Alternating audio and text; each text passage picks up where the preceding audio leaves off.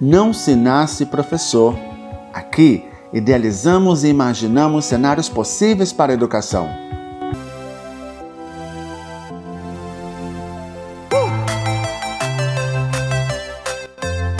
Eu sou Jonathan da Rocha, especialista em neuroeducação e apaixonado pelas abordagens pedagógicas modernas na educação. Olá, queridos e queridas ouvintes, sejam muito bem-vindos e bem-vindas a mais um episódio do nosso podcast Não Se Nasce Professor. E hoje vamos discutir sobre um tema muito importante que eu não vejo muito em pauta e deveria estar: a educação como sistema.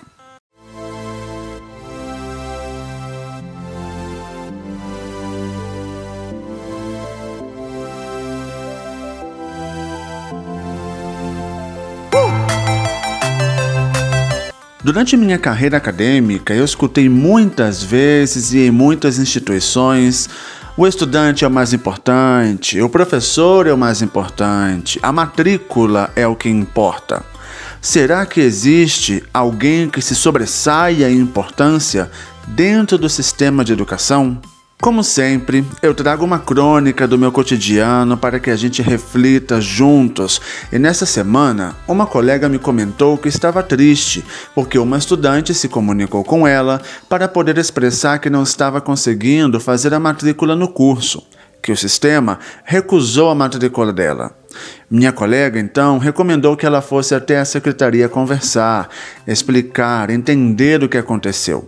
E a estudante disse que já tinha ido e que na secretaria tinham lhe dito que não entendiam o que estava acontecendo, que era um erro do sistema, e pediram que tentasse outra vez acessar o sistema. Algo que a estudante já tinha feito mínimo dez vezes. Querem saber o final dessa história? A estudante simplesmente não retornou. Não seguiu o concurso, cancelou. Eu me lembrei que há um tempo Aconteceu algo parecido na instituição onde eu trabalhava. O curso 1 sempre abria com muitos estudantes, mínimo 20 estudantes, e o curso 2 não abria no semestre seguinte. Isso aconteceu durante três semestres. E os estudantes perguntavam o que acontecia que o nível 2 não abre nunca.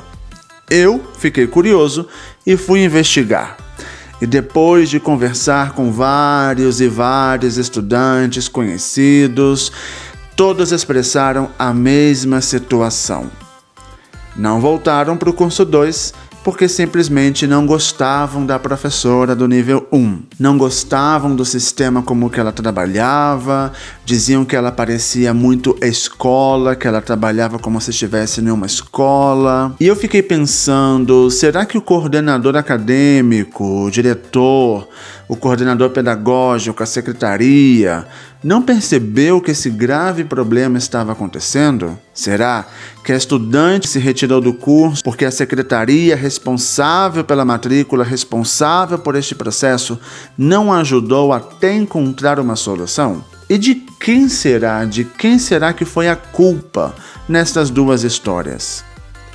Do diretor que contratou uma professora sem uma formação pedagógica necessária, sem um acompanhamento pedagógico necessário? Ou do coordenador acadêmico que não percebeu que, que seu profissional não estava apresentando resultado satisfatório?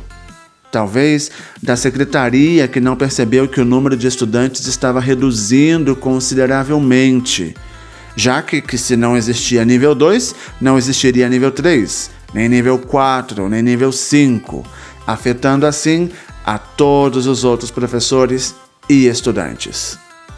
Ou do gestor acadêmico, que vê apenas um conjunto de notas de 100 reais em cada estudante. Ou talvez dos próprios estudantes que não se queixaram na avaliação do curso sobre sua satisfação em relação ao mesmo, porque me disseram que não queriam prejudicar a professora. De quem será a culpa? Existe culpa? Existe culpado?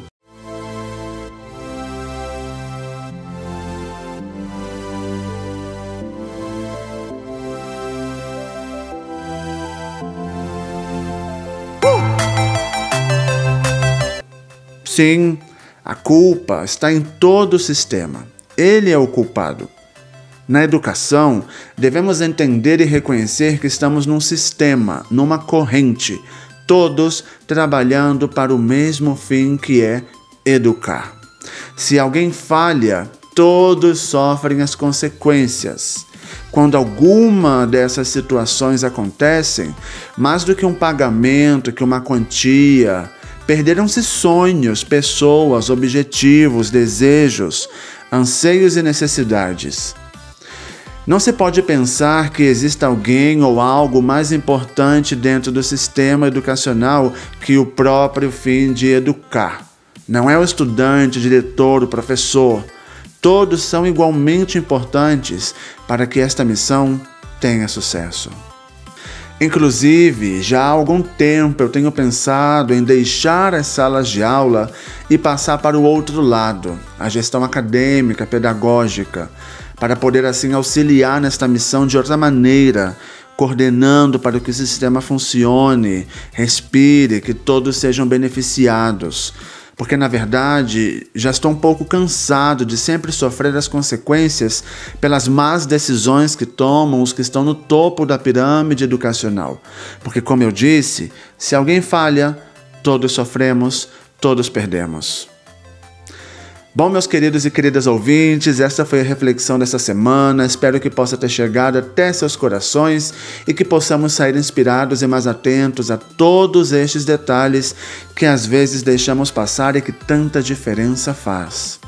Compartilhe este episódio com seus colegas, gestores, professores, com todo o sistema educacional, porque você já sabe, conhecimento compartilhado é conhecimento multiplicado. Até logo. Tchau, obrigado.